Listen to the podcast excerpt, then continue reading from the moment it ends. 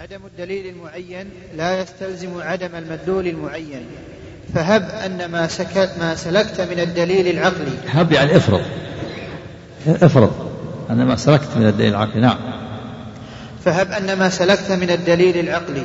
لا يثبت ذلك. يعني هب افرض أن الدليل الدليل العقلي لا يثبت بقية الصفات. لا يلزم منها غير ثابتة. لجواز ثبوتها بدليل آخر. نعم. فإنه لا ينفيه نعم العقل ما يثبت إذا سلمنا أن العقل ما يثبت بقية الصفات لكن لا ينفيها. وإذا كان لا ينفيها ليس لك أن تنفيها. نعم نعم نقول العقل ما دل على بقية الصفات لكن ما نفاها فمن أين لك الدليل على نفيها؟ وكون العقل لا لا يثبتها ولا ينفيها لا يلزم أنها غير ثابتة. لجواز ثبوتها بدليل آخر وهو النقل نعم. والنافي لا بد أن يأتي بدليل كالمثبت. يعني أنت أثبت الصفات السبع ونفت بقية الصفات. يقول ما هو دليلك على النفي؟ هذا الدليل هذا الدليل. كما أن المثبت عليه الدليل فالنافي عليه الدليل. الإثبات حكم والنفي حكم. فأنت أثبت الصفات السبع بدليل نعم. أتيت بالدليل سلمنا عليك. لكن نفيت بقية الصفات هذا الدليل على النفي. لا بد من دليل. وإلا فلا يصح لك أن تنفي. نعم. في مناقشة قوية لا تخلص من الأشعري نعم. حاد نعم. والنافي لا بد أن يأتي بدليل كالمثبت سواء بسواء. نعم. وليس لك أن تنفيه بغير دليل. نعم. أن تنفي يعني بقية الصلاة السبع بغير دليل. نعم. لأن النافي عليه الدليل كما على المثبت. نعم. والسمع قد دل عليه. نعم. والسمع الأدلة السمعية والشرعية. اسم السمع لأنها مسموعة من الكتاب والسنة. السمع الأدلة السمعية قد دلت على بقية الصفات. فلماذا تنفي مدلوله نعم. والسمع قد دل عليه ولم يعارض ذلك معارض عقلي ولا سمعي. نعم الأدلة الشرعية دلت على إثبات بقية الصفات. ولم يعارض هذا الدليل لا دليل شرعي ولا دليل عقلي. فما الذي يجعلك تنفي مدلوله نعم. فيجب إثبات ما أثبته الدليل السالم أو السالم عن المعارض المقاوم. نعم. ما دام أن النقل دليل وهو سالم عن المعارض يجب إثبات ما دل عليه. نعم فيجب إثبات. فيجب إثبات ما أثبته الدليل السالم عن المعارض المقاوم نعم.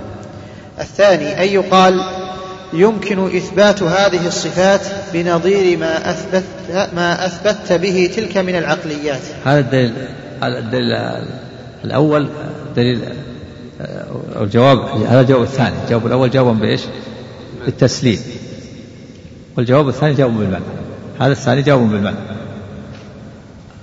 نقول لك أنت أثبتت الصفات السبب بالعقل وقلت إن بقية الصفات لا يدل على العقل نحن نمنع هذا بل نقول إن بقية الصفات دل على العقل مثل ما دل على الصفات السبع وأنا أبين لك أن الصفات السبع يثبتها العقل كما أثبت الصفات كما أثبت الصفات السبع نعم الثاني أن يقال يمكن إثبات هذه الصفات. يعني غير السبع التي نفاها الأشعري. نعم. بنظير ما اثبتت به تلك من العقليات. نعم. يعني أثبتها بالعقل كما اثبت الصفات السبع بالعقل. نعم. فيقال نفع العباد بالإحسان إليهم يدل على الرحمة. نعم. فثبت الرحمة وليس بنص دليلها عقلا نفع نفع العباد بالإحسان إليهم. إحسان الله إلى عباده دليل على إيش؟ على رحمته لهم فثبتت الرحمة بالعقل نعم.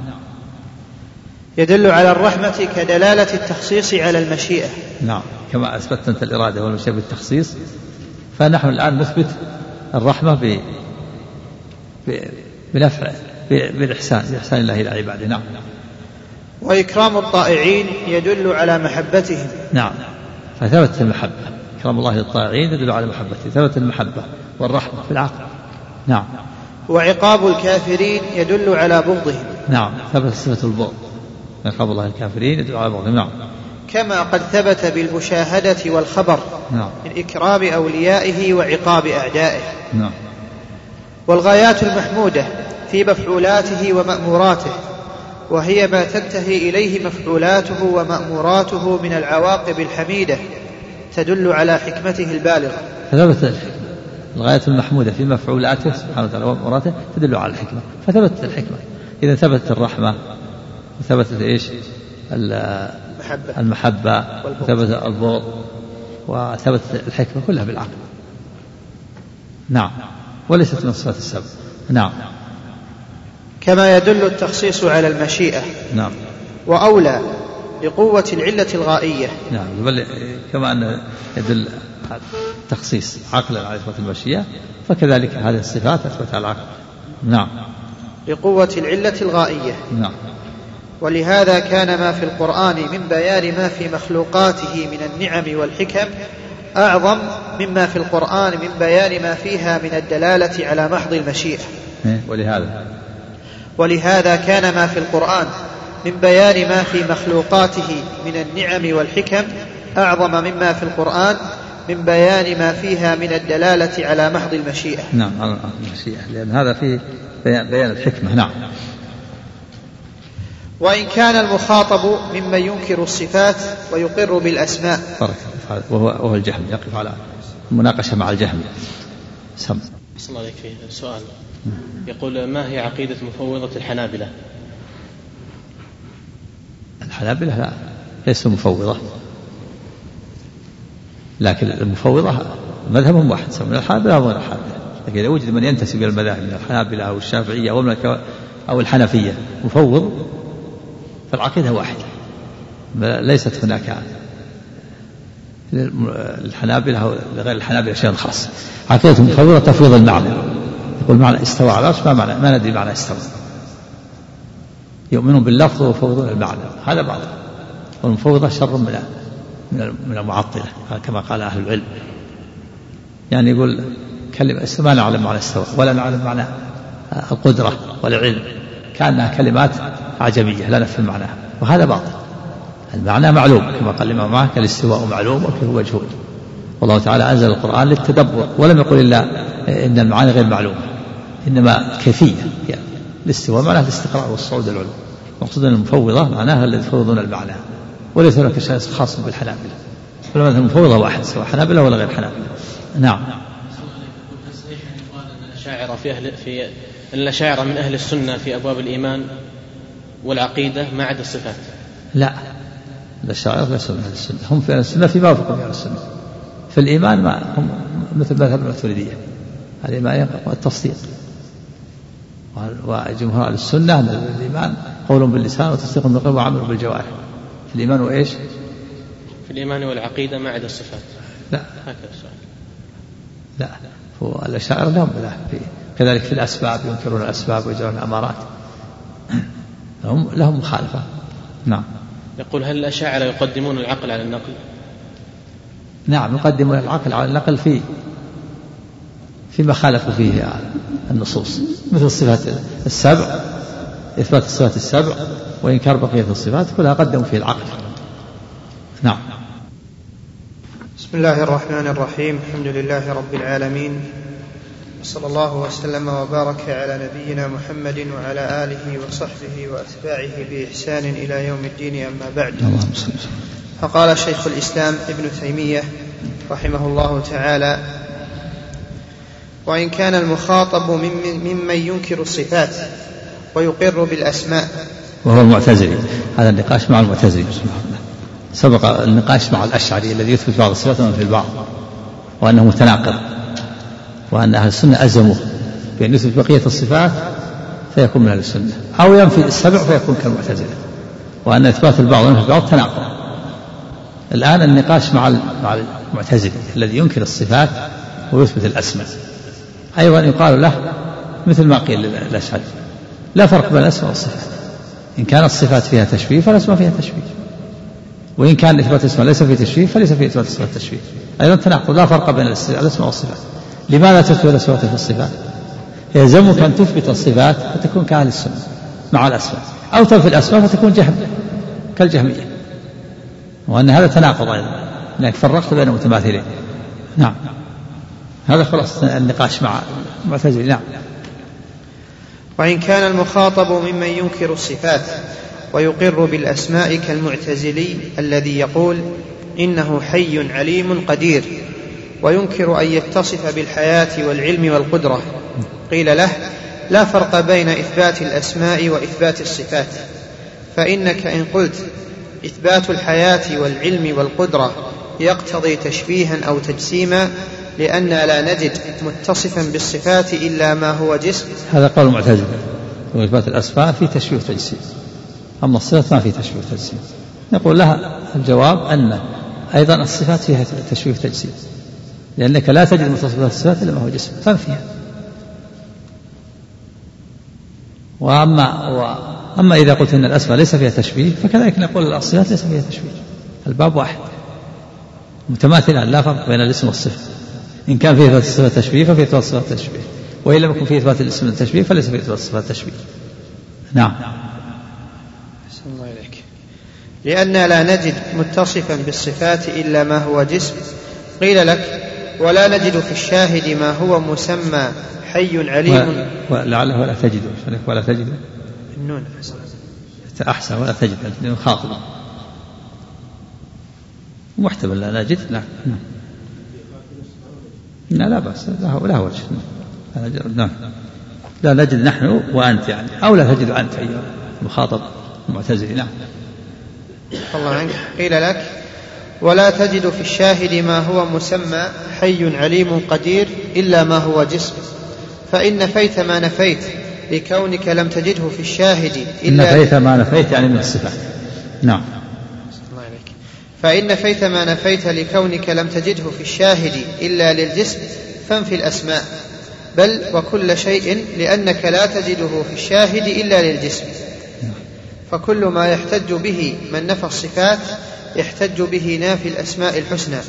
فما كان جوابا لذلك كان جوابا فكل. فكل ما يحتج به من نفى الصفات يحتج به نافي الأسماء الحسنى. هذا يعني كل ما يحتج به نافي الصفات من أنها تقتضي التشبيه يحتج به نافي الأسماء وهو الجهل. يقول مثل القول إذا كان المعتزلي يثبت الاسم الأسماء وينفي الصفات؟ يقول يقول الجهمي يقول المعتزلي إثبات الأسماء فيه تشبيه. فيقول الجهمي فيقول المعتزلي لا ما في تشبيه. قال لماذا؟ قال لأني لا أجد قال لأن إثبت الأسماء على خلاف مشاهد خلاف المخلوقات. فيقول له السنة ويثبت الصفات على خلاف المشاهدات.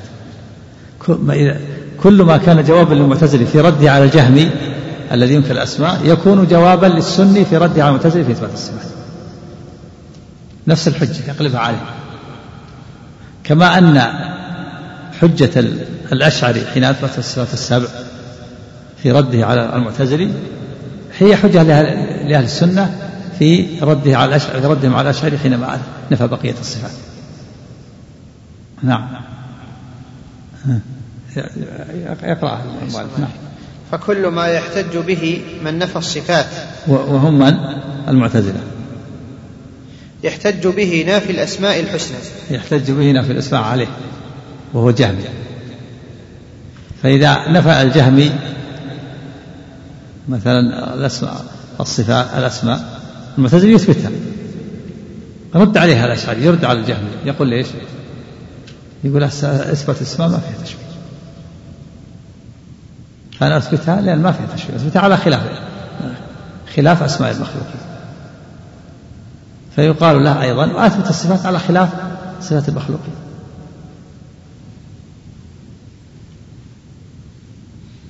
لكن هنا أراد الجهم قال فكل إيش؟ كل كل ما يحتج به من نفى الصفات نعم وهو, المعتزلي. يحتج به نافي الأسماء الحسنى. إيه يحتج به نافي الأسماء الحسنى. يقول أنت الآن نفيت الصفات. انفي الأسماء. قال أنا أنفي الصفات لأن فيها تشبيه فيقول لها نافي الأسماء وهو الجهمي أنفي الأسماء لأن فيها تشبيه فلا يستطيع أن يتخلص. نعم. فما كان جوابا لذلك؟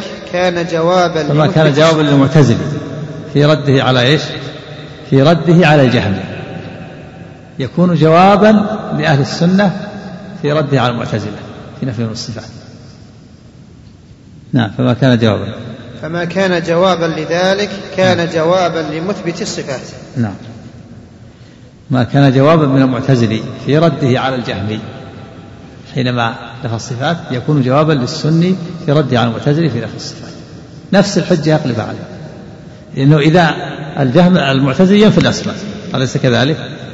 الجهمي المعتزلي يثبت الأسماء. لا يثبت الأسماء. ينفي الصفات. والجهمي ينفي الأسماء. فالمعتزلي يرد على الجهم. في في إيش؟ في نفي الأسماء. يقول ليش تنفي الأسماء؟ الأسماء ثابتة لله فيقول فيها تشبيه الجهم فيقول ماذا يقول له المعتزلي؟ المعتزلي لابد دافع عن مذهبه وش يقول؟ يقول أنا أثبتها الأسماء على خلاف ما أشاهده. على خلاف الأسماء المخلوقين فهذه الحجة هي جواب لأهل السنة في ردهم على المعتزلي في إثبات نقول وأثبت الصفات على خلاف صفات المخلوق نفس الحجة التي يرد بها على على الجهمية يأخذها السني ويرد بها على المعتزلي في الصفات. فكما ما كان جوابا للمعتزلي في رده على الجهمي يكون جوابا لمثبت الصفات في ردهم على المعتزلة في نفي الصفات. نعم. فما كان جوابا إيش؟ يقول فما كان جوابا لذلك. فما كان جوابا من المعتزلي لذلك للمعتزلي في نفيه للأسماء يكون جوابا لمثبت الصفات وهم السنة في ردهم على المعتزلة حينما نفوا الصفات. نعم. وإن كان المخاطب من الغلاة الغلاة الجهمية الذين ينفون الصفات. هذا النقاش انتقل إلى أول النقاش مع الأشعري ثم انتقل النقاش إلى المعتزلة ثم انتقل النقاش إلى الجهمي يقول اللي في الأسماء والصفات يقول ما في اسم ولا صفة. هذا ما هو متناقض في الظاهر. ما هو متناقض. نفى الأسماء والصفات. لكن اللي ينفي الصفات ويثبت الأسماء متناقض ما في فرق بينهم. وكذلك اللي يثبت الصفات الأشعري وينفي بعضها متناقض. الغالي ما هو متناقض مشى على طريقة واحدة. وإن كان أشد قال أنا في الأسماء والصفات. يقول لا أنت وقعت في شيء أشد. ليش نفيت الأسماء والصفات؟ قال أنا أخشى من التشويه. لأني إذا أثبت الصفات شابهت صفات المخلوقين. وإذا أثبت الأسماء شابهت أسماء المخلوقين. نقول لا وقع إذا وقعت في شر مما فرط منه. وقعت في تشبيه بالمعدومات. انتقلت من التشبيه بالمشبه إلى التشبيه بالمعدومات. فجاء غلاة الغلاة قالوا ننفي النفي ونفي الإثبات. أنا أقول لا سميع ولا سميع لا بصير ولا سميع. حتى لا أنفي الإثبات حتى لا يزول التشبيه بالموجودات وأنفي النفي حتى لا يزول التشبيه بالمعدومات. فيقال لهم وقعت في التشبيه بالممتنع المستحيل. أعظم وأعظم. نعم. وإن كان المخاطب من الغلاة نفاة الأسماء والصفات. نفع الغلاة فالقشر والسم خزيمة. نعم. سبع صفات ينفر البقية نعم. ينفون الأسماء والصفات. هم الغلاة هي وفي غلاة الغلاة. غلاة الغلاة اللي ينفون ينفون النقيضين. ينفون النفي والإثبات. لأن الشيخ يسمي كلهم جهمية يسمي الأشاعرة جهمية والجهمية ثلاثة أقسام جهمية الأشاعرة جهمية المعتزلة وجهمية الغلاة. الجميع يسمي جميع نعم.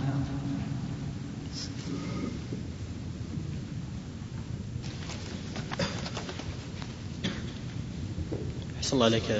يقول السائل لماذا امتنع علي رضي الله عنه عن مبايعة أبي بكر ستة أشهر؟ ما يحتاج تأمل. هذا من أجل فاطمة رضي الله عنها. أنها هجرت أبا بكر رضي الله عنها تطلب ميراثها من النبي صلى الله عليه وسلم. وبين لها أبو بكر. كذا قال إن آل رسول الله حبوا إلي من آل أبي بكر. والحديث رواه عشرة من الصحابة. إنها معشر لا نورث ما تركناه صدقة. بين لها أنها النبي ما ما يورث. وهو مصيب وهي غلطت رضي الله عنها وهي سيدة نساء الجنة. وكان إذا ثبت أن علي تأخر يعني مع مواضعة مع فاطمة ثم بايع. نعم. رضي الله عن الجميع. اجتهادا نعم.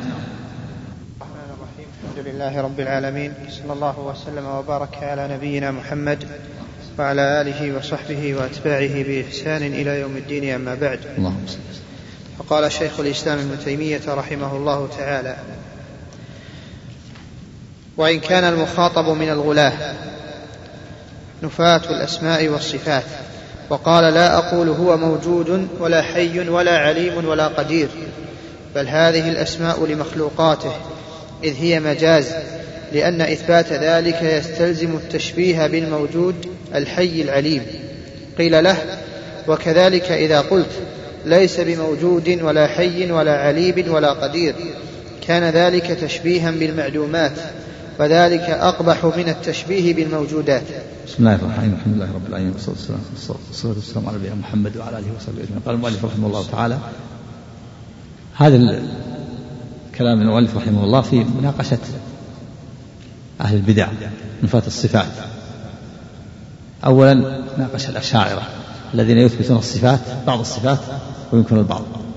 يقول لهم لا فرق بين الصفات التي أثبتتموها والصفات التي نفيتموها. الباب واحد. فإن كان الصفات التي أثبتتموها فيها تشبيه فالتي نفيتموها تشبيه. وإن كان الصفات التي نفيتموها التي أثبتموها ليس فيها تشبيه فكذلك بقية الصفات. ثم ناقش المعتزلة الذين ينكرون جميع الصفات ويثبتون الأسماء وقال لهم لا فرق بين الأسماء والصفات. لماذا أثبتتم الأسماء ولم الصفات؟ إن كان في إثبات الأسماء تشبيه ففي إثبات الصفات تشبيه. وإن كان في إثبات الأسماء لم يكن في إثبات الصفات تشبيه فليس في إثبات الأسماء تشبيه. وإن لم يكن في إثبات الأسماء تشبيه فليس في إثبات الصفات تشبيه. الطائفة الثالثة الغلاة الذين ينكرون الأسماء والصفات جميعا. هم درجة الأولى شاعر يثبتون بعض الصفات دون البعض. ثم المعتزلة يثبتون الأسماء وينكرون جميع الصفات. ثم الغلاة الغلاة الذين ينكرون الأسماء والصفات جميعا. ويقولون لا نقول لا نثبت الاسم ولا الصفة. لا نقول سميع ولا متصل بالسمع ولا بصير ولا متصل بالبصر. شبهتهم قالوا لأن لو أثبتنا له الصفة والأسماء لصار مشابها لمخلوقاته التي لها أسماء وصفات. يقول المؤلف رحمه الله يلزمكم شر مما فرطتم منه إذا نفيتم الأسماء والصفات وقعتم في تشبيه بالمعدومات.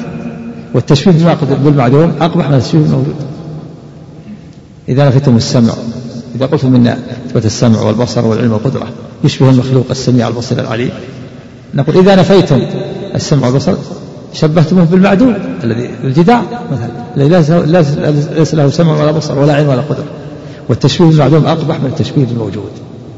وهكذا كل مبطل يفر من شيء فيقع في شر من الله فرط وسيأتي الطائفة الرابعة غلاة الغلاة الذين ينفون الإثبات والنفي. لما قيل لهم إن هذا في تشبيه المعدوم قالوا نحن نحن نحن ننفي النفي والإثبات. فنقول لا موجود ولا ليس موجود. نقول لا موجود حتى لا يلزم التشبيه بالموجودات. ولا معدوم حتى لا يسمى التشبيه بالمعدومات. لا هذا ولا هذا. لا حي ولا ليس بحي. لا عليم ولا ليس بعليم. لماذا؟ قالوا لأن ننفي ننفي الإثبات حتى لا يلزم التشبيه بالموجودات. وننفي النفي حتى لا يلزم التشبيه بالمعدومات. قيل لهم وقعتم في تشبيه بالممتنعات بالممتنع المستحيل. وهو أشر والتقبيح والتشبيه بالمستحيل أعظم وأعظم لأن المستحيل هو الذي ينفع عنه النفي والإثبات. وهكذا كل مبطل لا يفر من شيء إلا يقع في شر ما فر منه نسأل الله السلامة والعافية.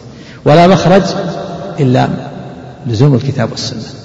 وإثبات ما أثبته الله لنفسه ونفي ما نفاه عن نفسه. لا مخرج من التناقض والزيغ والانحراف إلا بالالتزام بالكتاب والسنة وإثبات الأسماء والصفات التي أثبتها الله لنفسه في كتابه وعلى لسان رسوله صلى الله عليه وسلم. كما قال الله عز وجل ولله الأسماء الحسنى فادعوه بها. وذروا الذين يلحدون في أسماء يتوجون ما كانوا يعملون. وكما أثبت الله لنفسه الصفات في كثير من الآيات وكما أثبت له رسوله صلى الله عليه وسلم. نعم.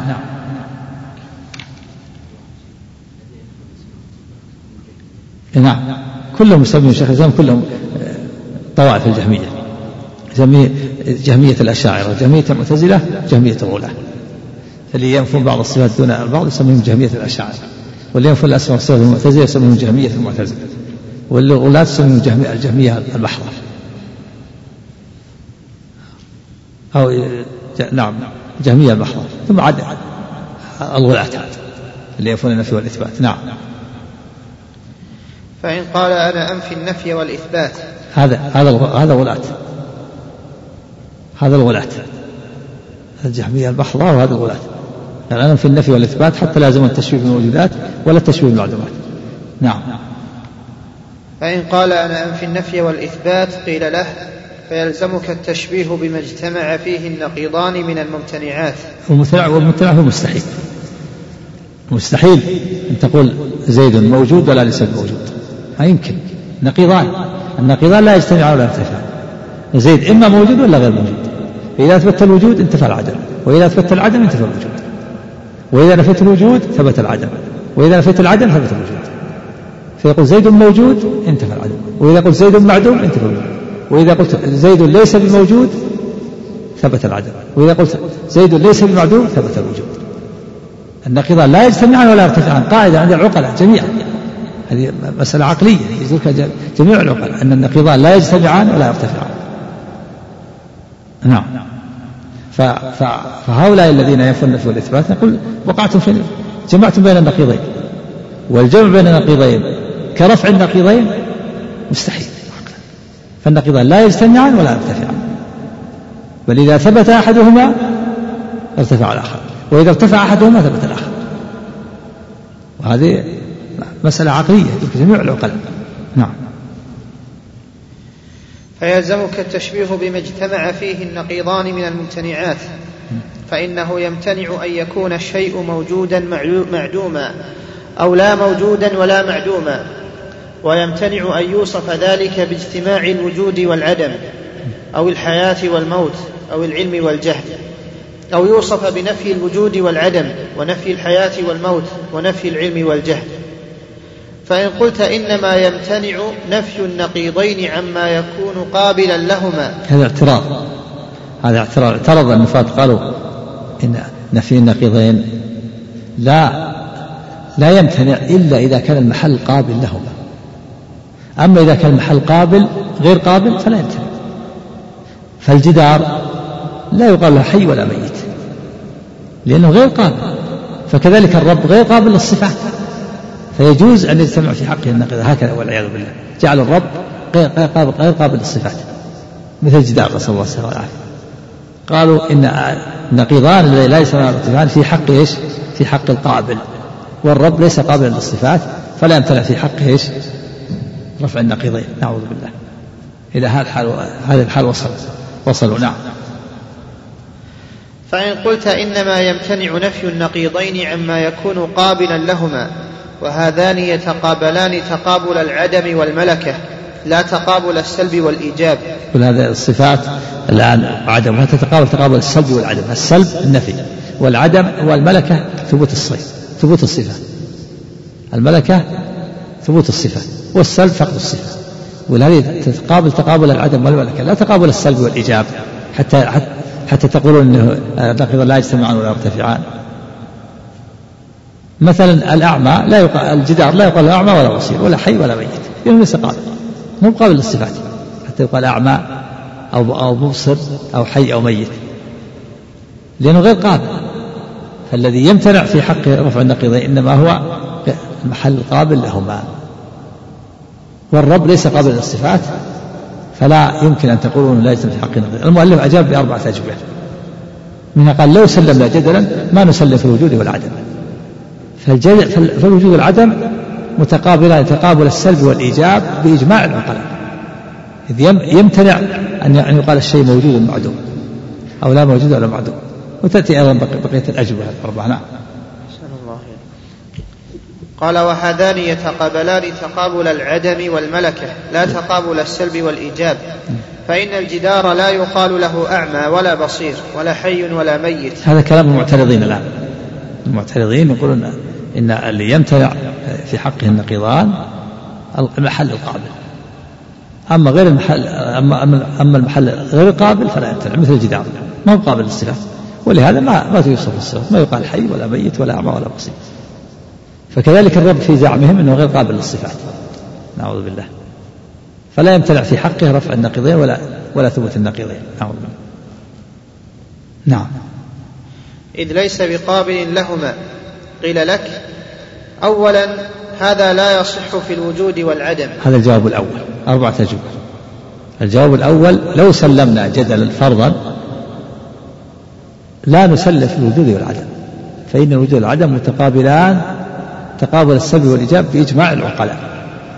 نعم. قيل لك أولا هذا لا يصح في الوجود والعدم فإنهما متقابلان تقابل السلب والإيجاب باتفاق العقلاء. نعم. فيلزم من رفع أحدهما ثبوت الآخر. إذا وجد إذا ثبت الوجود ارتفع العدم وإذا ثبت العدم ارتفع الوجود. ما يمكن تقول الشيء موجود معدوم في وقت واحد. بإجماع العقلاء.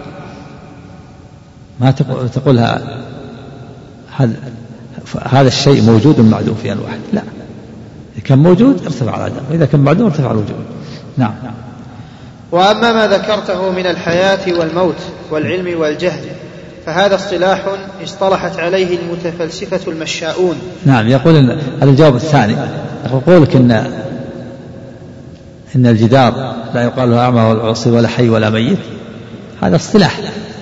اصطلح اصطلحتم عليه. اصطلح عليه الفلاسفة. والإصطلاح لا يبطل الحقائق العلمية.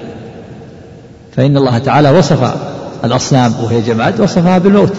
قال والذين يدعون من دونه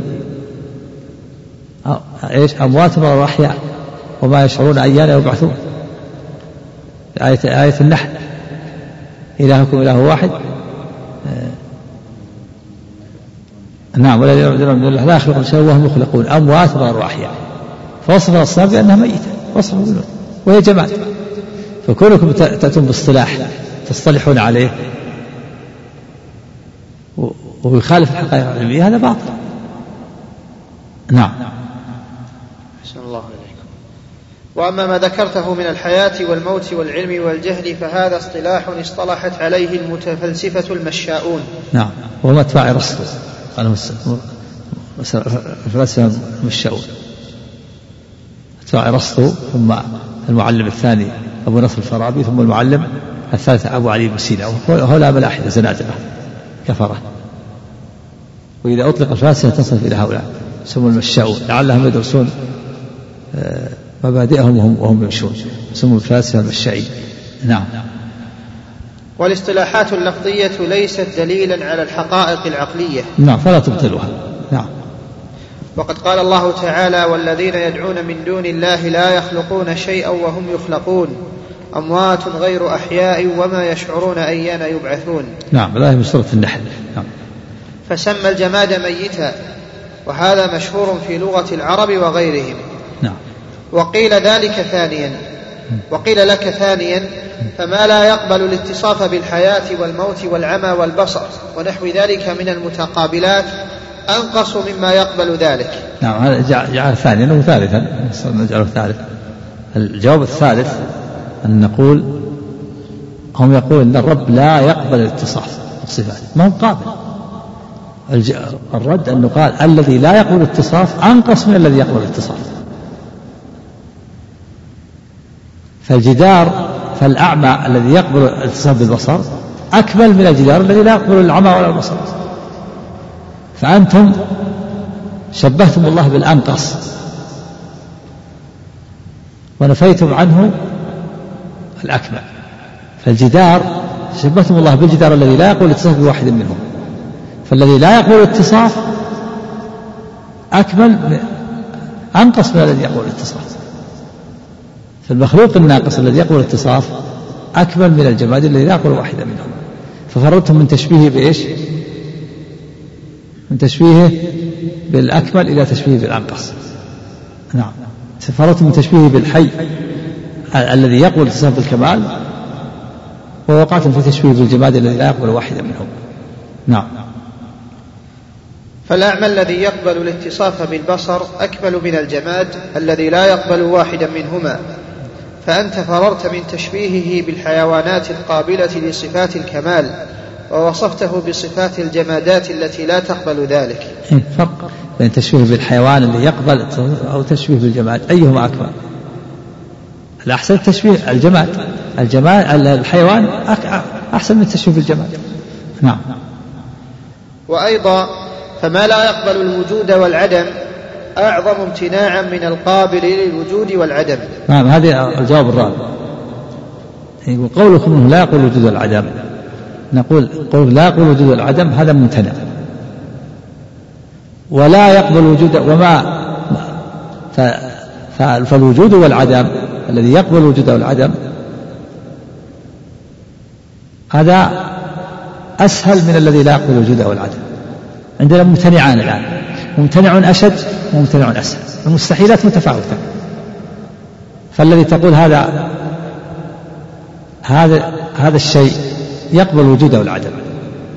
يقول مستحيل ما في شيء يقبل الوجود والعدم إما موجود وإما معدوم أليس كذلك؟ تقول هذا هذا هذه الآلة تقبل وجود العدم فهي موجودة معدومة صحيح هذا؟ ما يمكن مستحيل. لكن في مستحيل أشد وهو أنه لا يقبل الوجود والعدم هذا مستحيل أشد.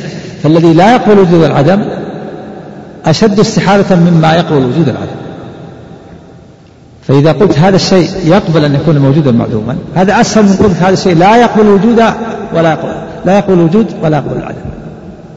ما نفيت عنه قبول وجود العدم أعظم استحالة مما أثبت له الوجود العدم مع أن كل منهما مستحيل. ففرضتم من تشبيه بالمستحيل الأسهل وشبهتم الله بالمستحيل الأعظم الأشد هم شبه الله بالمستحيل لكن في شبهوا بالمستحيل الأسد الأشد ولا الأخف الأشد قالوا إنه لا يقول وجود العدم. نقول الذي لا يقول وجود العدم أشد استحالة من الذي يقول وجود العدم. مع أن هذا مستحيل وهذا مستحيل. فالذي يقبل وجود العدم مستحيل. والذي لا يقبل وجود العدم مستحيل. لكن أيهما أشد؟ الذي لا يقبل ففررتم من تشبيه بالممتنع الأسهل ووقعتم في تشبيه بالممتنع الأشد. هو المستحيل. وهكذا جعل الرب سبحانه وتعالى الذي هو أظهر من كل موجود جعله غاية غاية الامتناع. وغاية الاستحالة. نعوذ بالله. هكذا وصف بهم الحال. نعم. وأيضا فما لا يقبل الوجود والعدم أعظم امتناعا من القابل للوجود والعدم. نعم. بل ومن اجتمع الوجود بل, بل ومن اجتماع. بل ومن اجتماع الوجود والعدم ونفيهما جميعا. نعم. فما نفيت عنه قبل الوجود والعدم قبول. فما نفيت عنه قبول الوجود والعدم كان أعظم امتناعا مما نفيت عنه الوجود والعدم. نعم ما كله مستحيل لكن هذا أعظم امتناع. الذي تقول إن هذا موجود معدوم أو ليس موجود وليس معدوم هذا ممتحن لكن الذي تقول لا يقبل الوجود والعدم أشد استحالة. نعم. الله عليكم. وإذا كان هذا ممتنعا في صرائح العقول فذاك أعظم امتناعا. إذا كان الجمع بين الوجود والعدم ممتنع في صلاح العقول فالذي تنفي عنه الوجود والعدم أعظم امتناعا وأعظم استحالة. نعم. فجعلت الوجود الواجب. وإذا, وإذا كان هذا. وإذا كان هذا ممتنعا في صرائح العقول. هذا يعني قبول الوجود والعدم. نعم. فذاك فذاك نفي نفي قبول الوجود والعدم. فذاك أعظم امتناعا. نعم. فجعلت الوجود الواجب الذي لا يقبل العدم هو أعظم الممتنعات. الوجود الواجب هذا وجود الله. جعلت الوجود الواجب هو وجود الله. الذي لا يقبل الامتناع جعلته غاية إيش؟ الامتناع. وهذا غاية الفساد؟ فجعلت. فجعلت الوجود الواجب الذي لا يقبل العدم وهو وجود الله. نعم. هو أعظم الممتنعات. أعظم مستحيل. جعل وجود الله الذي هو أكمل من كل موجود والذي هو لا يقبل الامتناع بوجه من الوجوه جعله غاية الامتناع. وهذا فوقع في غاية الفساد. فجعلته هذه العبارة. فجعلت الوجود الواجب الذي لا يقبل العدم هو أعظم الممتنعات وهذا غاية التناقض والفساد. صلى الله عليه وسلم نعوذ بالله من القلوب نعم. وهؤلاء الباطنية. بركة سم. بسم الله الرحمن الرحيم. الحمد لله رب العالمين وصلى الله وسلم وبارك على نبينا محمد وعلى آله وصحبه وأتباعه بإحسان إلى يوم الدين أما بعد. فقال شيخ الإسلام ابن تيمية رحمه الله تعالى وهؤلاء الباطنية منهم من يصرح برفع النقيضين الوجود والعدم ورفعهما كجمعهما ومنهم من يقول لا أثبت واحدا منهما فامتناعه عن إثبات أحدهما في نفس الأمر لا يمنع تحقق واحد منهما في نفس الأمر. بسم الله الرحمن الرحيم. الحمد لله سبق المؤلف رحمه الله تكلم على جهمية الأشاعرة وجهمية المعتزلة وجهمية المحضة. وأن قال جهمية الأشاعرة يثبتون بعض الصفات دون البعض رد عليها. جميع المعتزلة يثبتون الأسماء وينفون الصفات ورد عليهم بأنهم متناقضون. جميع المحضة ينفون الأسماء والصفات. ثم ذكر أيضا الغلاة الذين ينفون النقيضين. لأنهم يقولون الذين ينفون الأسماء والصفات يقولون لأن لو الأسماء والصفات لشبهنا الله بالموجودات. فلزمهم تشبيه بالمعدومات. فجاءت الغلاة غلاة الغلاة وجعلوا ينفون النقيضين. ويقول لا لا موجود ولا غير موجود لا حي ولا ليس بحي. قال ننفي النفي والإثبات ننفي الإثبات حتى لازم التشبيه بالموجودات وننفي النفي حتى لازم التشبيه بالمعدومات فقيل لهم وقعتم في التشبيه بالممتنعات مستحيل فقالوا لا التشبيه بالمستحيل إلا إذا إذا إذا نفينا عن محل قابل لهما. والرب ليس محلا قابل للصفات. رد عليهم المؤلف بأربعة ردود. منها قال لو سلمنا جدلا هذا فلا نسلم في الوجود والعدم. فإنهما متناقضان يتناقض السلب والإيجاب. فيلزم من رفع أحدهما ثبوت الآخر. ومن ثبوت أحدهما رفع الآخر. ولا يمكن أن تقول هذا الشيء موجود معلوم أو ليس بموجود أو ليس بمعلوم بل إذا وجد الوجود ثبت الوجود انتفى العدم. وإذا ثبت العدم انتفى الوجود. وإذا نفي الوجود ثبت العدم. وإذا نفي العدم ثبت الوجود. فالمؤلف رحمه الله يقول هذه الملاحدة منهم من يصرح بنفي النقيضين ومنهم من لا يصرح؟ أعد أول ما قرأت الله قال وهؤلاء الباطنية منهم من يصرح برفع النقيضين. يقول لا موجود ولا معدوم لا حي ولا ميت. منهم من يصرح بهذا. نعم. برفع النقيضين الوجود والعدم ورفعهما كجمعهما. نعم. ورفعهما كجمعهما مستحيل. يعني ورفعهما كما أن رفعهما مستحيل فجمعهما مستحيل. وسبق أن جمع النقيضين مستحيل تقول هذا الشيء موجود معلوم. لكن رفعهما وكذلك رفعهما كذلك. وأن نفي قبول القبول أشد. فإذا قلت هذا الشيء لا يقبل لا يقبل الوجود والعدم أعظم امتناعا من قولك من نفي الوجود والعدم. إذا قلت هذا الشيء لا موجود ولا معدوم. هذا ممتنع لكن هناك ممتنع أشد منه وهو أن تقول هذا الشيء لا يقبل الوجود والعدم صار أعظم وأعظم. فالمؤلف رحمه الله يقول إن أنتم تقولون إن إن أن الرب غير قابل للصفات يقول هذا أشد أشد استحالة وامتناع. فالذي تنفي عنه الوجود والعدم أو تنفي عنه الحياة والموت هذا ممتنع مستحيل. والذي تنفي عنه القبول أشد استحالة. هناك مستحيل أشد ومستحيل أخف. فشبه الله بالممتنع الأشد نعوذ بالله. فروا من تشبيه بالمستحيل الأخف وهو نفي الوجود والعدم فوقعوا في تشبيه بالممتنع الأشد وهو نفي قبول الوجود والعدم. فالذي تقول لا أقبل الوجود والعظم العدم أعظم من الذي تقول لا لا موجود ولا معدوم. لا موجود ولا معدوم مستحيل. لكن إذا إذا قلت لا يقبل الوجود والعدم صار أشد استحالة. نسأل الله العافية. هكذا قال المؤلف رحمه الله جعلتم الوجود الواجب الذي لا يقبل العدم بوجه من الوجوه جعلته أعظم الممتنعات. وهذا غاية التناقض والفساد نعوذ بالله. نعم. ومنهم من يقول لا أثبت واحدا منهما. من النقيضين يعني لا هذا ولا هذا. نعم. فامتناعه عن إثبات أحدهما في نفس الأمر لا يمنع تحقق واحد منهما في نفس الأمر. نعم. كونه يقول أنا ما ما أثبت واحدا منهما. ما يضر. كونه لا يثبت واحدا منهما لا ينفي أن يكون أحدهما واقع في نفس الأمر. في نفس الأمر واقع واحد. تقول هذا الجدار إذا قال شخص أنا ما أقول هذا الجدار لا موجود ولا معدوم. كونك لا تقول الموجود والمعدوم ما ما ما يرفع الواقع. الواقع أنه موجود. فامتناعك من نفي من إثبات الأمرين أو من نفي النقيضين لا يمنع أن هذا الشيء موجود. نعم. أعد قال منهم من يقول لا أثبت واحدا منهما. يعني كالوجود والعدم والحياة الموت. يقول لا أقول هذا الشيء موجود ومعدوم كونك تمتنع هل يرفع الواقع؟ شخص يقول أنا ما أقول هذا الشيء موجود ولا معدوم. لكن الواقع أنه موجود. فكونك الآن تمتنع من إثبات الوجود لهذا الشيء لا يمنع كونه موجودا هو موجود في واقع الأمر. نعم. فامتناعه عن إثبات أحدهما في نفس الأمر نعم. لا يمنع تحقق واحد منهما في نفس الأمر نعم. وإنما هو كجهل الجاهل وسكوت الساكت. نعم. يعني كونك الآن تقول أنا أنا ما أثبت الوجود. بلدة الآن ما تعرفها في الشرق أو في الغرب؟ يقول أنا ما أثبت أنها موجودة ولا غير موجودة. كونك لا تثبت أنها موجودة ولا غير موجودة لا يمنع وجودها هي موجودة في نفس الأمر كونك تسكت مثل جهل الجاهل. جاهل أن جاهل بهذا الأمر لكن غيرك ما به فأنت كونك تمسك عن إثبات النقيضين أو أحدهما لا يمنع من كون هذا الشيء موجود.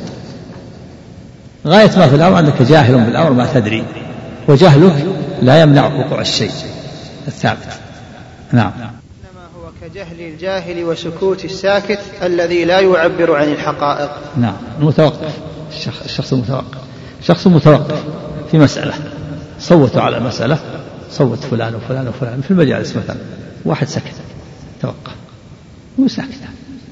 كونه ساكت هل معنى ذلك إن, هذا الأمر الذي سكت فيه؟ يعني ما هو واقع؟ لا. بس هو متوقف ما يدري لكن غيره درى وعالم. نعم. وإذا كان ما لا يقبل الوجود ولا العدم أعظم امتناعا مما يقدر قبوله لهما مع نفيهما عنه فما يقدر لا يقبل الحياة ولا الموت ولا العلم ولا الجهل ولا القدرة ولا العجز ولا الكلام ولا الخرس ولا العمى ولا البصر ولا السمع ولا الصمم أقرب إلى المعدوم والممتنع مما يقدر قابلا لهما مع نفيهما عنه. هكذا توصل المؤلف رحمه الله. لما وصل إلى النهاية مع هؤلاء النفاة الذين نفوا قبول الوجود والعدم. قال لهم إن نفي قبول الوجود والعدم هذا ممتنع أشد مستحيل أشد أشد من نفي الوجود والعدم. قال نأتي إلى الصفات السمع والبصر والعلم والحياة.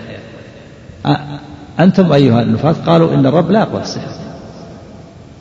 ما يقبلها حتى يلزمنا حتى يلزمنا إن يلزمنا ما ذكرتم.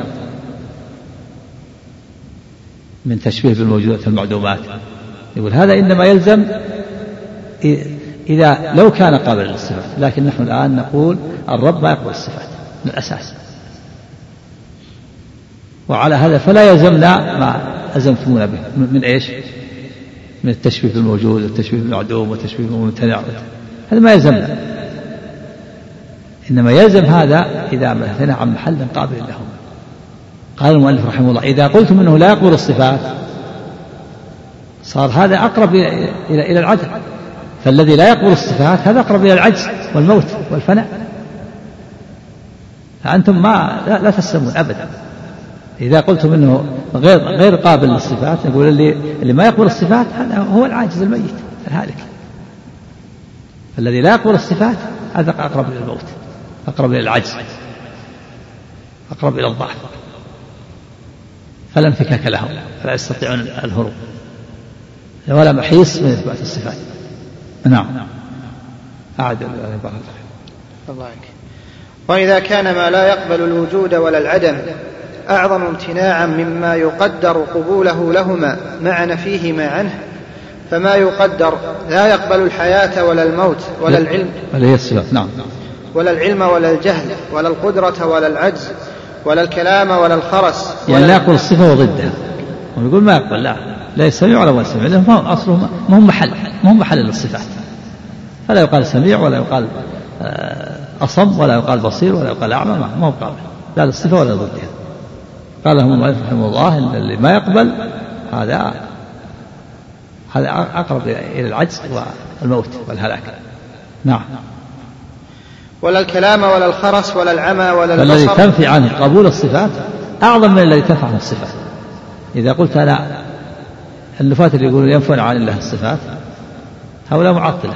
لكن أشد منه تعطيلا الذي يقول لا أقبل الصفات. هذا أشد تعطيلا. لأن معنى قول لا يقبل الصفات يعني لا يمكن أن تقدر إنه, إنه يتصل بالصفات أبدا في أي وقت من الأوقات. وهذا أشد تعظيم من الذي ينفي الصفات ويسكت. اللي ينفي الصفة يقول هذا هذا الجدار أو هذا الحيوان ليس له صفة. لا سميع ولا بصير. هذا نقول عطل الحيوان من الصفات لكن شخص آخر قال هذا الحيوان لا يقبل أن يتصف بالصفات في وقت من الأوقات. أيهما أشد؟ الثاني. الثاني هو اللي يقع فيه النفاق. قال الرب لا يقبل الصفات. في وجه من الوجوه. نعوذ بالله. نعم. هنا هم هو الآن شبهه بالمستحيل تجاوز التشبيه بالوجودات نعم نعوذ بالله. أحسن الله قال فما يقدر لا يقبل الحياة ولا الموت ولا العلم ولا الجهل ولا القدرة ولا العجز ولا الكلام ولا الخرس ولا العمى ولا البصر ولا السمع ولا الصمم أقرب إلى المعدوم والممتنع مما يقدر قابلا لهما مع نفيهما عنه نسأل الله العافية. نعم. وحينئذ فنفيهما مع كونه قابلا لهما أقرب إلى الوجود والممكن. نعم. إذا نفى الصفات مع وأنت لا تنفي القبول هذا أقرب. كل شيء تنفي عن هذا الحيوان غير متصف لكن ما تنفي عن قبول الصفات هذا أقرب إلى أن يتصف بها في وقت آخر. يعني ما يتصف بها لا لكن يمكن التصف بها. لكن إذا نفيت القبول صار ما, ما في حيلة. نعم. وحينئذ فنفيهما مع كونه قابلا لهما أقرب إلى الوجود والممكن. نعم مثل الأعمى الذي تنفي عن صفة البصر. هذا أقرب من الجدار الذي لا ينفع عنه السمع والبصر لأن الأعمى الذي يتصف البصر يمكن أن يبصر يوما لكن الجدار ما يقبل لا هذا ولا هذا. نعم. وما جاز لواجب الوجود قابلا وجب له. نعم. لعدم توقف صفاته على غيره. نعم ما ما جاز عليه إذا يعني إذا إذا نفيتم قبول الوجود والعدم معناه جعلتم الرب عاجز. والعياذ بالله. وإذا أثبتتم قبوله للصفات وجب وجبت ثبتت له. لا أحد يمنعه. أنت بين أحد أمرين إن نفيتم القبول وقعتم فيه والعياذ بالله في الشر والفساد. وإن أثبتتم القبول ثبتت الصفات. نعم. قال نعم. وما جاز لواجب الوجود قابلا وجب له لعدم توقف صفاته على غيره فإذا جاز القبول وجب وإذا جاز وإذا جاز وجود القبول وجب. ها؟ فإذا جاز؟ فإذا جاز القبول وجب وإذا جاز وجود القبول وجب. ها؟ عندي القبول. أعد العبارة فإذا جاز. قال فإذا جاز القبول وجب وإذا جاز وجود المقبول وجب. نعم. وقد إذا جاز الوجود وجب. وجب. وإذا جاز جاز وجود المقبول وجب. نعم. إذا جاز الوجود وجب. وإذا جاز وجود المقبول كذلك. يعني إذا ما دام أنك جوزت وجود هذا الشيء يقع وإذا جوزت وجود المقبول المقبول يوجد ما دام أنه مقبول بخلاف الممتنع ولا ضد الممتنع نعم وإذا جاز إيش فإذا جاز القبول وجب وإذا جاز وجود المقبول وجب نعم وقد بسط هذا في موضع آخر وبين وجوب اتصافه بصفات الكمال التي لا نقص فيها بوجه من الوجوه وقيل له أيضا اتفاق هذا السطر وقد بسط, وقد بسط هذا في موضع آخر. وبين وجوب اتصافه بصفات الكمال التي لا نقص فيها بوجه من الوجوه بارك نعم. كيف هذا كثير؟ سم. بسم الله الرحمن الرحيم. الحمد لله رب العالمين وصلى الله وسلم وبارك على نبينا محمد وعلى آله وصحبه وأتباعه بإحسان إلى يوم الدين أما بعد. فقال شيخ الإسلام ابن تيمية رحمه الله تعالى وقيل له أيضا وقيل له أيضا اتفاق المسميين في بعض الأسماء والصفات ليس هو التشبيه والتمثيل الذي نفته الأدلة السمعيات والعقليات. وإنما نفت ما يستلزم اشتراكهما فيما يختص به الخالق مما يختص بوجوبه أو جوازه أو امتناعه. فلا يجوز أن يشركه فيه مخلوق. يشركه اللي قبله إيش؟ أحسن الله إليك. وقيل له أيضا اتفاق المسميين. وهؤلاء الباطنية. إيه، طيب اقرأ. وهؤلاء الباطنية منهم من يسرح برفع النقيضين الوجود والعدم. ورفعهما كجمعهما. ورفعهما كجمعهما. ورفعهما كجمعهما. ومنهم من يقول لا أثبت واحدا منهما فامتناعه عن إثبات أحدهما في نفس الأمر لا يمنع تحقق واحد منهما في نفس الأمر وإنما هو كجهل الجاهل وسكوت الساكت الذي لا يعبر عن الحقائق. وإذا كان ما لا يقبل الوجود ولا العدم أعظم امتناعا مما يقدر قبوله لهما مع نفيهما عنه. فما يقدر لا يقبل الحياة ولا الموت ولا العلم ولا الجهل ولا القدرة ولا العجز ولا الكلام ولا الخرس ولا العمى ولا البصر ولا السمع ولا الصمم أقرب إلى المعدوم والممتنع مما يقدر قابلا لهما مع نفيهما عنه. وحينئذ فنفيهما مع كونه قابلا لهما أقرب إلى الوجود والممكن وما جاز لواجب الوجود قابلا وجب له لعدم توقف صفاته على غيره. فإذا جاز القبول وجب وإذا جاز وجود القبول وجب. وقد بسط هذا في موضع آخر وبين وجوب اتصافه بصفات الكمال التي لا نقص فيها بوجه من الوجوه. نعم سبق الكلام نعم. وقيل له أيضا اتفاق المسميين في بعض الأسماء والصفات ليس هو التشبيه والتمثيل الذي نفته الأدلة السمعيات والعقليات وإنما نفت ما يستلزم اشتراكهما فيما يختص به الخالق مما يختص بوجوبه أو جوازه أو امتناعه. نعم بسم الله الرحمن الرحيم. يقول المؤلف رحمه الله في مناقشة هؤلاء الملاحدة الذين يتشبثون بالاشتراك في بعض المسميات يقول اشتراك المسميات في بعض في بعض المسميات ليس هو التشبيه الذي نفته الأدلة السمعية والعقلية. فمثلا اشتراك الخالق والمخلوق في مسمى الوجود في مسمى العلم في مسمى القدرة. هذا ليس هو التشبيه الذي نفته الأدلة السمعية والعقلية لأن هذا آه، أمر مشترك وهو أمر في الذهن أمر كلي ذهني. وإنما نفت الأدلة ما يستلزم اشتراكهما فيما يختص بوجوب الرب كوجوب البقاء وجوب القدم فيما يختص بوجوب أو جوازه كجواز كالخلق والرزق والإحياء والإماتة أو امتناع كامتناع النوم والموت. هذا هو الذي يثبت الأدلة السبعية. يكون الخالق والمخلوق اشترك في مسمى الشيء في مسمى الوجود هذا ليس هو التشبيه الذي يثبت الأدلة السمعية والعقلية. مو هذا التشبيه. لأن هذا إنما يكون في الذهن وهو مقطوع عن الإضافة والاختصاص. لكن نفت الأدلة ما يستلزم اشتراك الخالق والمخلوق فيما يختص بوجوب بوجود الخالق. فيما يختص بوجوبه. يعني الذي يجب لله كل من الخالق والمخلوق موجود. لكن الذي يختص به الرب وجوب البقاء. هذا خاص بالرب. أما المخلوق فبقاؤه بقاء الله. يجوز عليه العدل أو والجواز كذلك الذي يجوز على الله. هذا يختص بالله. مثل الخلق والرزق والإماتة والإحياء. هذا جواز يجوز. معنى أنه الله, الله تعالى يخلق ما يشاء ويحيي ما يشاء ويميت. هذا جائز على الله. وليس جائزا للمخلوق. هذا يختص يختص بالله فيما يختص بجوازه. والامتناع امتناع النوم والموت والسنة والعجز هذا يختص به الرب. أما المخلوق يجوز عليه هذه الأشياء. هذا الذي نفت الأدلة السبعية والعقلية نفت أن الخالق والمخلوق لا يشتركان فيما يجب لله أو فيما يجوز عليه أو فيما يمتنع عليه. نعم.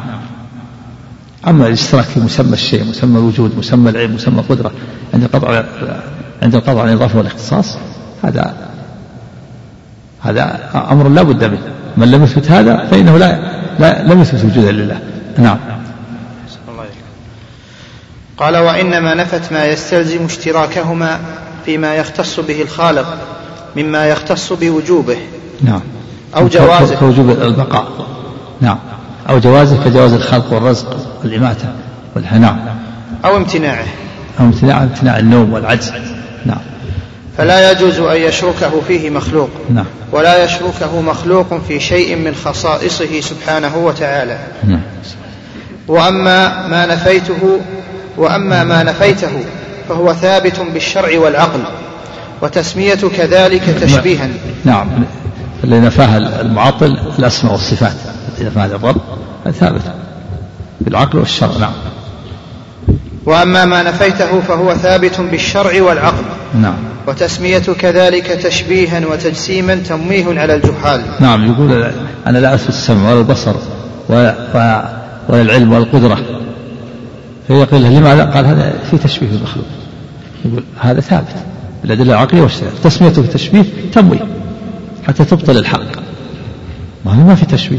الخالق له صفة تخص والمخلوق له صفة تخص نعم. الذين يظنون أن كل معنى سماه مسمى وتسمية كذلك تشبيها وتجسيما تمويه على الجهال الذين يظنون أن كل معنى سماه مسم بهذا الاسم يجب نفيه. نعم هذا تمويه. بعض الناس إذا سمع قال هذا تشبيه خلاص يجب نفيه. إثبات السمع لله يقول تشبيه إثبات البصر تشبيه قال خلاص ما دام في تشبيه ينفع. هذا هذا إنما يروج هذا على الجحال. أما أهل البصائر فهم يعلمون أن هذا ليس فيه تشبيه كل موجود له صفات وأسماء تخص نعم. ولو ساغ هذا لكان كل مبطل يسمي الحق بأسماء ينفر عنها بعض الناس. نعم. لو كان كل من أراد أن ينفي شيئا لو يعني مجرد لو لو أن كل من قال إن هذا الشيء سماه بشيء ونفاه يقبل صار كل مبطل. الآن يسمي الحق بأسماء ينفر عنها الناس. لأن العبرة بالحقائق ليست العبرة ب ليست العبرة بالمسميات. فلو سمى إنسان الخمر شراب الروح ما صارت شراب الروح هي خمر. حرام. ولو سمى الربا فائدة أو عمولة أو ربح أو ربح مركب وما أشبه ذلك هي ربا ليست العبرة بالأسماء. العبرة بالحقائق. نعم. إذا سمى بعض الناس الحق بأسماء ينفر عنها هي ثابتة. وإذا سمى الباطل بأسماء فهي باطل نعم. الله عليك قال ولو ساغ هذا لكان كل مبطل. وكذلك من يريد أن ينفي صفات الله يقول تشبيه تجسيم. هي صفات. تسمية المبطل لها تشبيه تجسيم ما يضر. ما يغير الحقائق. نعم. ولو ساغ هذا لكان كل مبطل يسمي الحق بأسماء ينفر عنها بعض الناس. بأسماء. بأسماء ينفر عنها بعض الناس ليكذب الناس بالحق المعلوم بالسمع والعقل. وبهذه الطريقة أفسدت الملاحدة على طوائف الناس عقلهم ودينهم. حتى أخرجوهم إلى أعظم الكفر والجهالة وأبلغ الغي والضلالة. نعم. بتسميتهم الحقائق بأشياء ينفرون عنها الناس. نعم. وإن قال نفاة الصفات إثبات العلم والقدرة والإرادة مستلزم تعدد الصفات وهذا تركيب ممتنع. قيل وإذا قلتم هو موجود واجب وعقل وعاقل ومعقول أفليس المفهوم من هذا؟ هو المفهوم من هذا. هذا نفاة الصفات من الشاع من المعتزلة. يقول إذا قلنا الله له علم وقدرة وسمع وبصر هذا تركيب. تركيب ممتنع. يلزم التجسيم والتركيب. يقول المؤلف أنتم تقولون هو عقل وعاقل و ومعقول. هذه هي هي. ومع ذلك ما تقول هذا تركيب. نعم.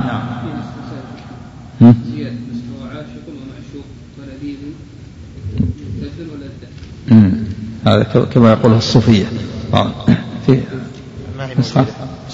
ما أشار إليها؟ ما أشار. ما أشار إليها؟ ما ذكرها في الله. عنك عجيب. نعم. ها؟ لا صفة الوجود نعم. صفة كل كل موجود لا ينفك عنه الصفة. نعم. نعم. قال وإن قال نفاة الصفات إثبات العلم والقدرة والإرادة مستلزم تعدد الصفات وهذا تركيب ممتنع.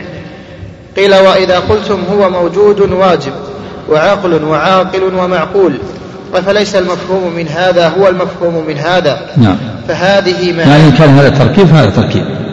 وإن كان لا في تركيب هذا ليس في تركيب. نعم. فهذه معان متعددة متغايرة في العقل.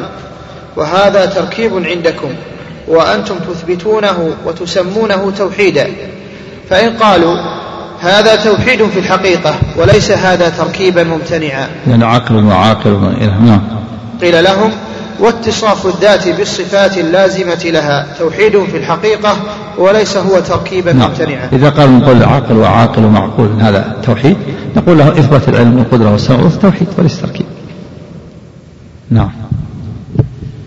وذلك أنه من المعلوم في صريح العقول أنه ليس معنى كون الشيء عالما هو معنى كونه قادرا ولا نفس ذاته هو نفس كونه عالما قادرا. نعم معلوم أنها صفات متعددة العلم غير القدرة غير السمع ومعلوم أيضا أن الصفة غير الموصوف العلم غير الذات المتصف بالعلم القدرة غير الذات المتصفة بالقدرة. معلوم أن, أن هذا مختلف. نعم. فمن جوز أن تكون هذه الصفة هي الموصوف فهو من أعظم الناس سفسطة. هذا يقول بعض المعتزلة بعض المعتزلة يقول يجعل الصفة هي الأخرى العلم والقدرة والسمع والبصر كله واحد يقول هذا سفسطة يقول هذا من من جوز أن تكون العلم هي القدرة وهي السمع وهي البصر هذا هذا من أعظم السفسطة السفسطة التمويه من أعظم تمويه الحقائق. نعم.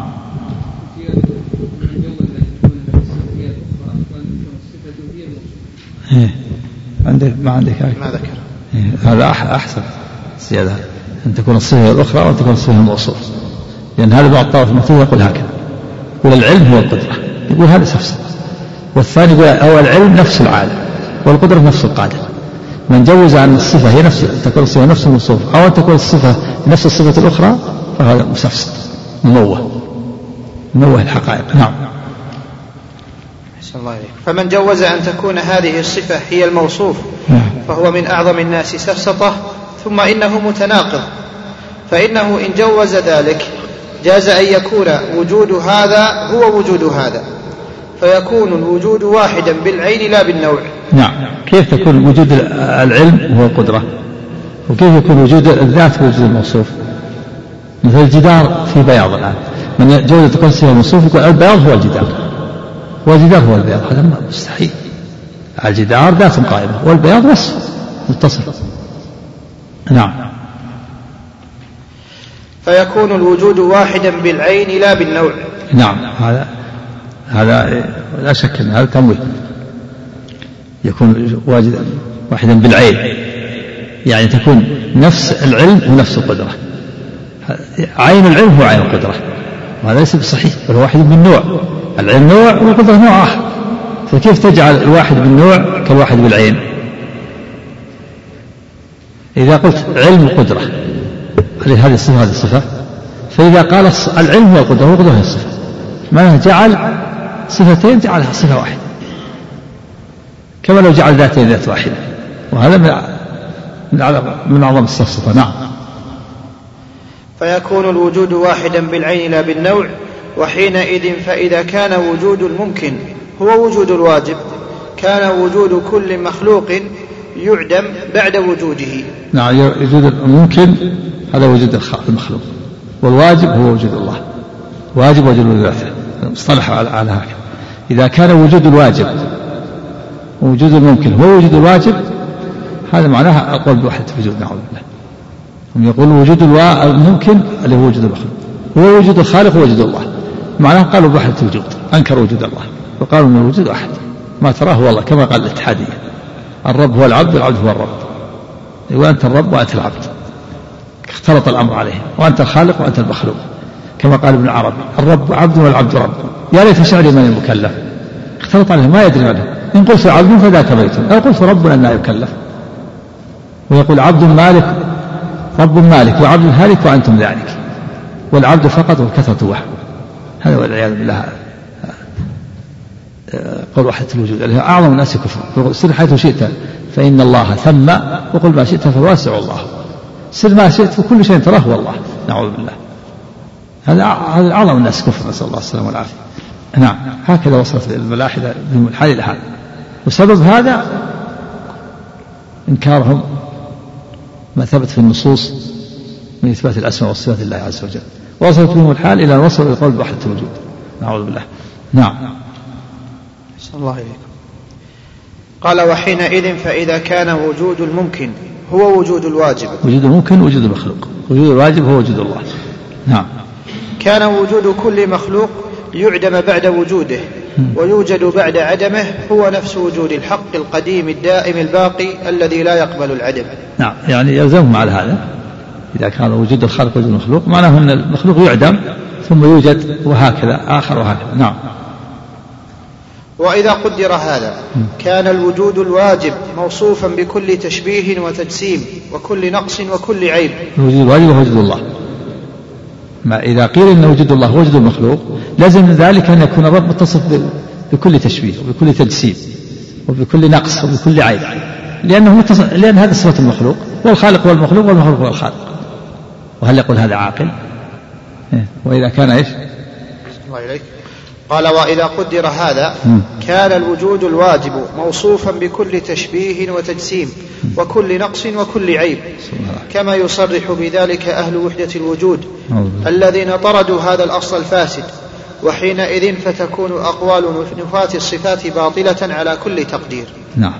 لأنها تستلزم هذا تستلزم القول بوحدة الوجود. حينئذ أقوال النفاة باطلة على كل تقدير. لكونها تستلزم هذا هذه النهاية السيئة وهو قول وحدة الوجود. نعم. وهذا باب مضطرد. فإن كل واحد من النفاة بارك هذا سم خزيمة نعم. نعم. إذا صفة نفي صفة نفي وصفة إثبات إذا قال مستلزم عن النفي لكنه مستلزم الإثبات ضده من الكمال. مثل لا تأخذ صلة ولا نوم لكمال لكمال حياته وقيوميته. لا يعود حفظهما هذه صفة النفي. إذا أريد بالنفي فهي السلب صفة النفي هي السلب صفة النفي صفة إثبات. السلب هو النفي المعنى المعنى واحد. نعم. ها؟ الضار؟ الضار والنعم هذه المسمى مزدوجة. يقال المالك آه، المعطي المانع النافع الضار ما يطلق أحدهما يقرن أحدهم بالآخر مزدوجة. ما يفصل أحدهما عن الآخر ما يقال آه، اسماء الله الضار لا ولا يعبد الواحد مزدوجة لابد من اقتران أحدهم بالآخر فلا تقول من أسماء الله المانع وتسكت أو من أسماء الله الضار. والمعطي المانع النافع الضار. نعم. ها؟ لا مزدوجة مزدوجة نعم.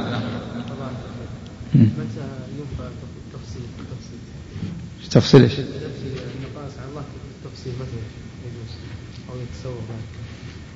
هذا إذا أريد الرد على على من نسب النقص لله مثل نفي الولد. هذا جاء تفصيل. للرد على من أثبت الولد لله من النصارى وغيرهم. نعم. الله الرحمن الرحيم. الحمد لله رب العالمين.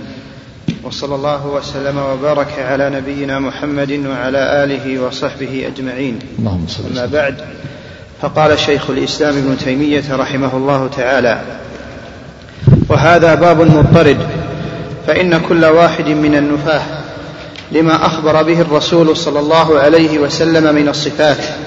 لا ينفي شيئا فرارا مما هو محذور إلا وقد أثبت ما يلزمه فيه نظير ما فر منه. نعم أو شر منه هذه قاعدة قاعدة مضطردة. كل واحد من النفاة ينفي شيء من الصفات لمحذور يقع في نفس المحذور أو شر منه. فمثلا الأشعري نفى بقية الصفات.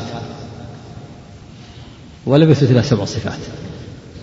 الحياة والكلام والبصر والعلم والقدرة والسمع والإرادة. ونفى بقية الصفات. فإذا قيل ليش نفي بقية الصفات؟ قال لأنه يلزم من التشبيه والتجسيم نقول الصفات السبع يلزم من التشبيه والتجسيم المعتزلي أثبت الأسماء ونفى الصفات.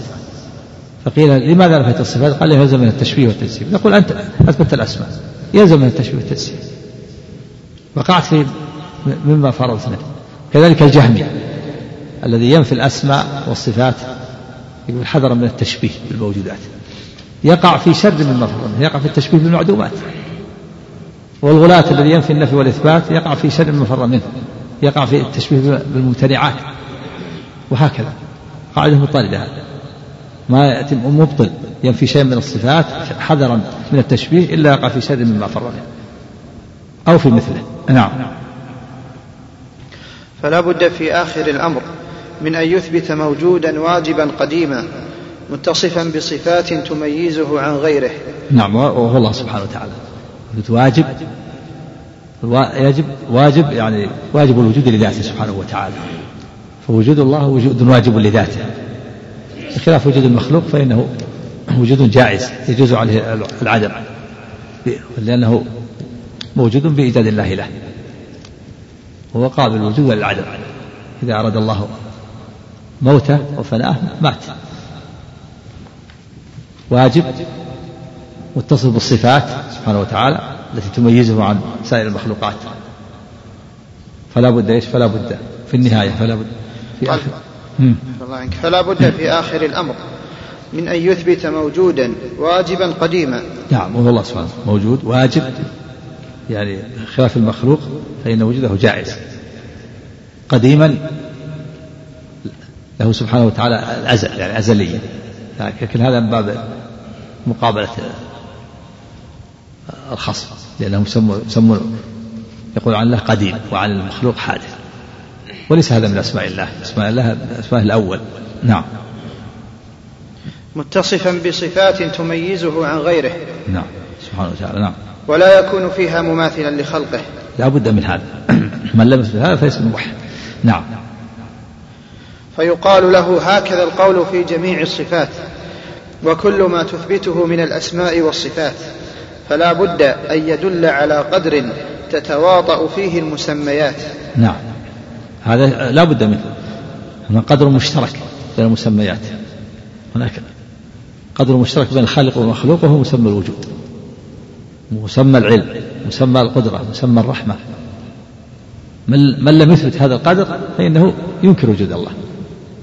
فمسمى الوجود هذا أمر ذهني كلي في الذهن. يشترك فيه الخالق والمخلوق وجود يشمل وجود الخالق ووجود المخلوق. مسمى علم يشمل علم الخالق وعلم المخلوق. مسمى قدرة يشمل قدرة المخلوق وقدرة الله. لكن هذا إنما يكون في الذهن عند القطع عن الإضافة والاختصاص.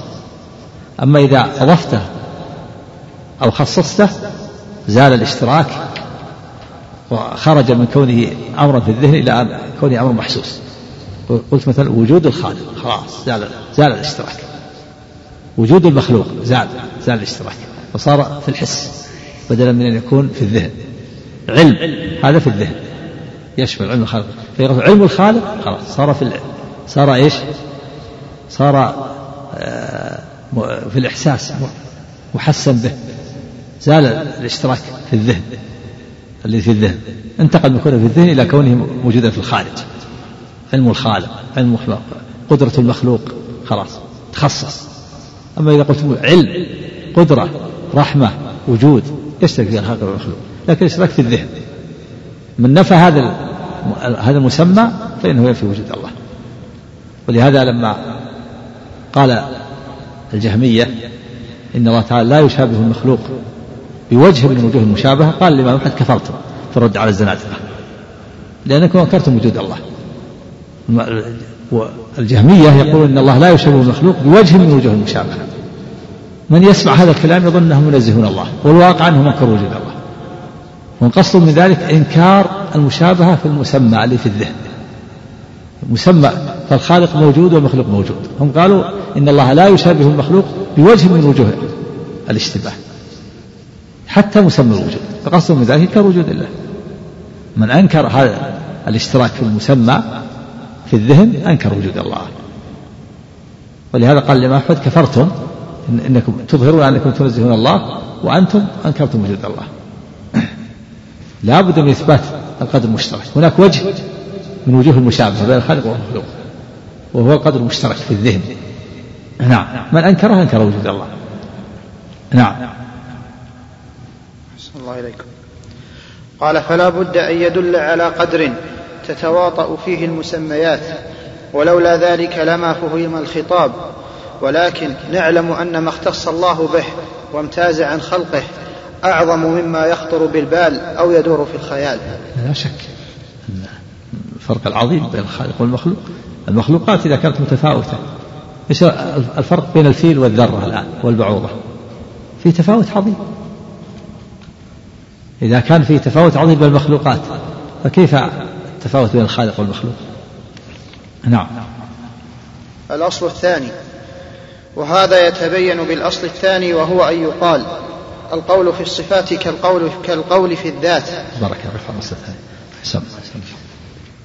بسم الله الرحمن الرحيم الحمد لله رب العالمين وصلى الله وسلم وبارك على نبينا محمد وعلى آله وصحبه أجمعين. اللهم صل أما بعد فقال شيخ الإسلام ابن تيمية رحمه الله تعالى وهذا يتبين بالأصل الثاني وهو أن يقال القول في الصفات كالقول في الذات فإن الله ليس كمثله شيء لا في ذاته ولا في صفاته.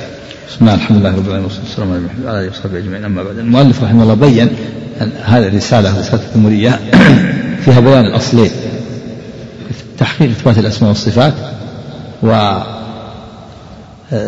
والعبادة تحقيق العبادة في الشرع والقدر. تضمن توحيد العبادة للشرع والقدر. والأصل الأول يتبين بأصلين شريفين ومثلين مضروبين وخاتمة جامعة. الأصل الأول القول في بعض الصفات كقول في بعض الآخر. وهذا رد المؤلف على من يثبت بعض الصفات وينفي البعض كالأشاعرة. الأصل الثاني القول في الصفات كالقول إيش؟ في الذات. فكما أن لله ذاتا لا تشبه الذوات فله صفات لا تشبه الصفات. هذا فيه الرد على من نفى الصفات وقال إنه يلزم من التشبيه. وما يلزم من التشبيه. كما أن الله ذاته لا تشبه الذوات فله صفات لا تشبه الصفات. نعم. فإن الله ليس كمثله شيء لا في ذاته ولا في صفاته ولا في أفعاله. فإذا كان له ذات حقيقة لا تماثل الذوات. فالذات متصفة بصفات حقيقة لا تماثل سائر الصفات. نعم يعني هذا ما يلزم من التشبيه. هذا في الرد على المعتزلة والجهمية الذين ينفون الصفات.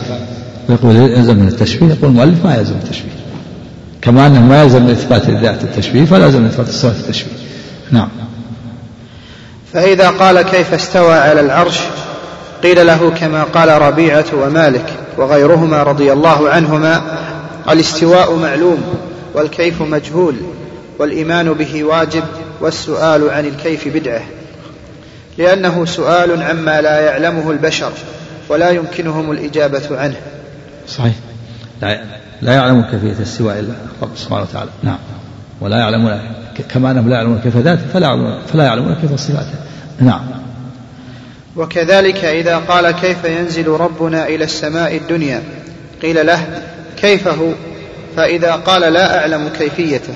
قالوا كيف هو في نفسه؟ إذا قال كيف ينزل ينزل نقول كيف هو في نفسه؟ يقول لا أدري فنقول كذلك لا ندري كيف نزوله نعم. جاء في بعض الآثار لكن الوارد في النصوص الصحيحة مستوي على العرش. نعم. لا ما ينبغي ما ينبغي هذا. يقف عند النصوص. يطلق ما أطلقه الله وما أطلقه الرسول ما أطلقت النصوص. نعم. فإذا قال لا أعلم كيفيته قيل له ونحن لا نعلم كيفية نزوله. إذ العلم بكيفية الصفة يستلزم العلم بكيفية الموصوف. نعم لا لا نعلم كيفية الصفة. العلم بكيفية الصفة يستلزم العلم بكيفية الموصوف. ونحن لا نعلم كيفية الموصوف فلا نعلم كيفية الصفة. نعم. إذ العلم بكيفية الصفة يستلزم العلم بكيفية الموصوف وهو فرع له وتابع له. نعم. فكيف تطالب؟ يعني كيفية الصفة فرع عن كيفية الموصوف وتابع له. فإذا كان الأصل هو لا أن لا نعرف كيفية الذات فالفرع من باب أولى. لا نعرف كيفية الصفات نعم. فكيف تطالبني بالعلم بكيفية سمعه وبصره وتكليمه واستوائه ونزوله وأنت لا تعلم كيفية ذاته؟ صحيح. وإذا كنت تقر بأن له حقيقة ثابتة في نفس الأمر مستوجبة لصفات الكمال لا يماثلها شيء فسمعه وبصره وكلامه ونزوله واستواؤه ثابت في نفس الأمر. وهو متصف بصفات الكمال التي لا يشابهه فيها سمع المخلوقين وبصرهم وكلامهم ونزولهم واستواؤهم نعم. وهذا الكلام لازم لهم في العقليات وفي تأويل السمعيات فإن من أثبت شيئا ونفى شيئا بالعقل ألزم إذن فيما نفاه من الصفات التي جاء بها الكتاب والسنة نظير ما يلزمه فيما أثبته ولو طولب بالفرق بين المحذور في هذا وهذا لم يجد بينهما فرقا. إيش؟ وهذا لازم لهم في تأويل الصفات. نعم. وهذا الكلام لازم لهم في العقليات. نعم. وفي تأويل السمعيات. نعم. العقليات مثل الصفات التي يزعمون أنها ثابتة بالعقل. كالأشاعرة يقول الصفات السبع هذه ثابتة بالعقل. وفي تأويل السمعيات الصفات الأخرى التي غير السبع يقول هذه ثابتة بالسمع نؤولها. ونثبت الحياة والكلام والبصر والسمع والعلم والإرادة والقدرة هذه عقليات. هذه ثبتت بالعقل وبالسمع نثبتها. أما ما عداها مثل المحبة والرضا والغضب والسخط والكراهة والعزة إلى آخر الصفات هذه يقول هذه سمعيات. ثبت بالسمع فلا بد أن نؤولها. نردها إلى الصفات. السبع أو يردونها إلى الصفات السبع. يقول يريد أن يغضب يريد أن يرضى. أو يفسرونها بالأثر. من النعم والعقوبات. فيقول معنى الرحمة الإنعام معنى الغضب الانتقام. معنى الرضا الثواب. والانتقام أثر أثر أثر من الغضب والثواب أثر من الرضا. فهم يفسرونها بالأثر أو يفسرونها يردونها إلى الصفات السبع هذا تأويل. المؤلف يقول إن الصفات التي تؤولونها وهي الصفات السمعية والصفات التي تلتزمونها بالعقل لا فرق بين هذه وبين هذه. إن كان في إثبات هذا إن كان في إثبات الصفات غير السبب محذور ففي إثبات الصفات السبب محذور نعم. وهذا إيش؟ وهذا لازم لهم فيه وهذا الكلام. لازم لهم في العقليات وفي تأويل السمعيات. نعم. فإن من أثبت شيئا ونفى شيئا بالعقل. كالأشاعرة يثبتون الصفات السبع بالعقل وينفون ما عداها. نعم. ألزم إذا فيما نفاه من الصفات التي جاء بها الكتاب والسنة. ألزم فيما نفاه الصفات كالمحبة والغضب والرضا. نعم. نظير ما يلزمه فيما أثبته. نعم نظير ما يلزمه في إثباته الصفات السبع. فإن كان الصفات السبع فيها ليس فيها تشبيه وليس في بقية الصفات تشبيه وإن كان في إثبات بقية الصفات تشبيه ففي إثبات الصفات السبع تشبيه نعم. ولو طولب بالفرق بين المحذور في هذا وهذا لم يجد بينهما فرقا. نعم ما في بحث. ما في بحث. وش الفرق بين إثبات المحبة والغضب والرضا وإثبات الإرادة والسمع والبصر؟ كل صفات ثابتة. نعم. إن كان في هذا محذور ففي هذا محذور. وإن لم يكن في هذا محذور فليس في هذا محذور. نعم. ولهذا لا يوجد لنفاة بعض الصفات دون بعض الذين يوجبون فيما نفوه إما التفويض وإما التأويل. المخالف لمقتضى اللفظ قانون مستقيم. نعم. الذين يثبتون يجيبون التفويض أو التأويل. إما أن يقولوا التأويل أول الغضب بالانتقام والرضا بالثواب. أو نؤوله بإرادة بالإرادة نرد إلى الصفة السابقة أو يفوضون يقول نفوض ما ندري ما ما ندري ما معنى الصفة. نفوضها إلى الله. ليس لهم قانون مستقيم. ما ما يستقيمون على حال يتناقضون بل هم متناقضون. نعم. ولهذا لا يوجد لنفاة بعض الصفات دون بعض الذين يوجبون فيما نفوه إما التفويض وإما التأويل. المخالف لمقتضى اللفظ قانون مستقيم. فإذا قيل لهم لم, لم تأولتم هذا وأقررتم هذا؟ والسؤال فيهما واحد لم يكن لهم جواب صحيح. نعم. ما عندهم وهم مضطربون إما إما أن يفوضوا وإما أن يؤولوا نعم. فهذا تناقضهم في النفي وكذا تناقضهم في الإثبات. فإن من تأول النصوص على معنى من المعاني التي يثبتها فإنهم إذا صرفوا النص عن المعنى الذي هو مقتضاه إلى معنى آخر لزمهم في المعنى المصروف إليه ما كان يلزمهم في المعنى المصروف عنه. نعم كما أنهم متناقضون في النفي فهم متناقضون في الإثبات. فإذا مثلا الأشاعرة يقولون الغضب ما نثبت الغضب ولكن نقول معنى يريد أن يغضب والرضا نقول نريد. فإذا قلت لماذا؟ قال لأن الإرادة ما فيها محذور. أما الغضب فهو معناه ميل الإنسان إلى الانتقام والرضا ميله إلى الثواب. نقول كان الإرادة ميل الإنسان إلى الشيء. يلزمكم فيما فرضت إليه مثل ما فرضت منه هي هي الشبه إن كان الغضب فيه ميل فالإرادة فيها ميل أيضا. وإن لم يكن في الإرادة ميل فليس في الغضب ميل. نعم. فهم فهم متناقضون في الإثبات وفي النفي. نعم. يلزمهم المحذور لازم لهم. في النفي وفي الإثبات. ولا مخرج من هذا إلا إثبات الصفات كلها. التي وردت في الكتاب والسنة وعدم التفريق بينها. نعم. فإذا قال قائل تأويل محبته ورضاه وغضبه وسخطه اللي هي الصفات غير السبع للأشاعرة نعم. هو الآن يناقش الأشاعرة بعض الصفات وينفون